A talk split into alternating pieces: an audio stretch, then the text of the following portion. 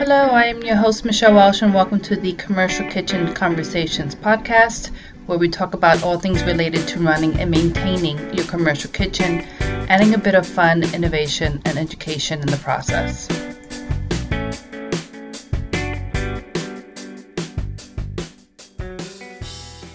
Today we're going to be talking about gaskets and share the importance of maintaining your gaskets for a multitude of reasons. And maybe Doug can share with us some ideas on what you can do on your own before calling in a, a service professional um, and in the process saving yourself some money. So Doug, I'm going to hand this over to you and ask you to share some of the benefits of maintaining your gaskets, uh, what to look for, any red flags, etc. So I'm going to let you take it from here. Okay, thanks, Michelle. First thing we have to do is probably break down the world of gaskets into the hot side and the cold side. So talk a little bit about the cold side gaskets first. Um, the, the function of a gasket, whether it's hot or cold, is to keep either cold in or cold out or heat in or heat out depending on the piece of equipment. Uh, but they also um, keep vermin out or pests in and out. Uh, they keep air in and out of products. So they, they offer a very vital role in the preservation of food, in the um, operation of the equipment, and it's critical to maintain them in very good condition. So let's talk a little bit about cold side gaskets. So obviously the cold gaskets are going to provide a seal between the door and the appliance itself and that seal operates under a bit of a vacuum so that once the gasket is seated correctly, the door is seated correctly, the um, seal is made and it keeps the cold in and it keeps uh, vermin and insects out. Um, so what can you do on your own to make sure? Visually inspect them. Take a look at the gaskets and make sure that they are intact. Make sure that they aren't torn. They often get torn. Um, make sure that they are clean. One of the things that most service companies won't do is they will not clean your gaskets, but because of the sealing nature of the gaskets, they tend to have crevices and ridges, and in those crevices and ridges uh, collect things like grease or dust. That then becomes a wonderful playground for bacteria and mold. So the most important thing that a food service establishment can do for their cold side gaskets is to make sure that they are clean.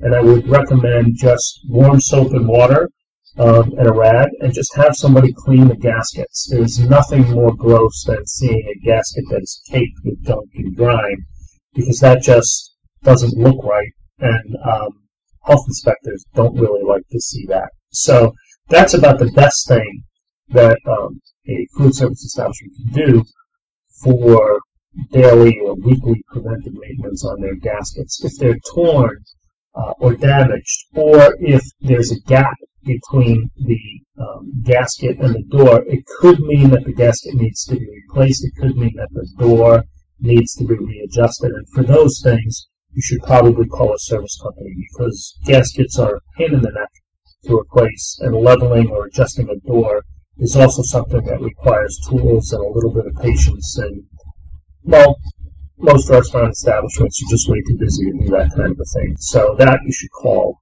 um, a technician for.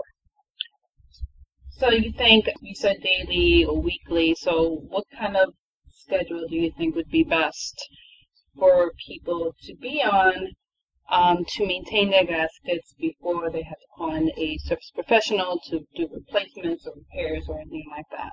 Well, I, I would say for the cold side gaskets, I would say this is a perfect Monday activity. Uh, Mondays tend to be a slower day in um, certainly in the retail uh, restaurant environment, and so this would be a perfect task to assign the cleaning crew to cover on a Monday when the doors aren't opening and closing as much, and there's not a lot of traffic um, in the restaurant. Um, but this would be a perfect Monday thing to do once a week. If you're in a very high traffic environment one where um, you're operating, you know, daily, then I would recommend trying to perform this kind of cleaning, perhaps even as often as a daily basis, but do that, you know, with your night shift, your, your cleaning crew that does come in and clean and have them focus on this as a responsibility.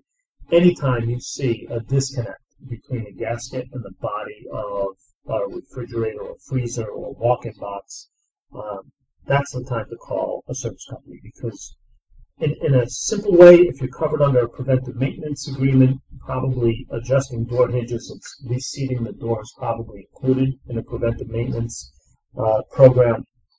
You can wait till then, uh, but uh, call them in because the amount of energy loss and the amount of risk that you have by having that gasket not seating properly is is great, and there's no reason to do that. So, torn gasket, uh, gasket not seating correctly, call your service company and have them come in and adjust that. Okay, great. So just real quick, you know, I wanted to talk also about the the PM program, um, and maybe you can share a little bit about the benefits of having one compared to a company that doesn't currently have a PM program, and you know, what are they saving in having a PM program in place? So th- there are savings on both sides, but the bigger return on investments on the cold side preventive maintenance, at least as it relates to gaskets. Well, you know what? Check that. The hot side can actually ruin a lot of food as well. So let's talk about what a PM program can do. A PM program almost always includes um, adjustments of the doors and the hinges to make sure that the doors are seated properly and make sure that the gaskets are sealing properly. Um, it also almost always includes inspection of the gaskets. And in some cases, depending on how customized your program is or how customized you want it to be, you can actually have your service company include replacement of the gaskets uh, to make sure that they are in good condition. But here's what happens.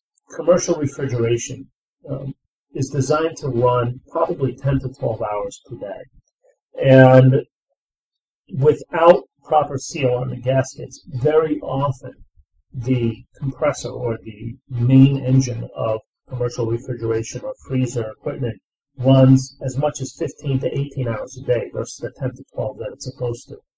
That may not seem like a big deal, but here in New York City, where energy costs range um, and certainly hover around 25 cents per kilowatt hour, that extra five to eight hours worth of commercial refrigeration running, and that's per one horsepower compressor, will cost a restaurant establishment um, $1,100 or more per year guaranteed.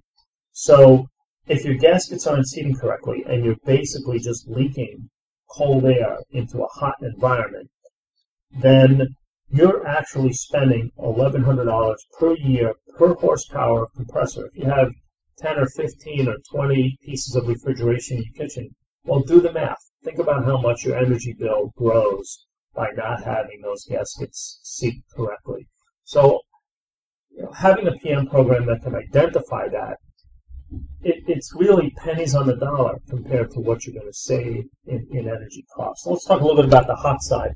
So on the hot side, you know, it's it's not that critical of a deal that energy is leaking out.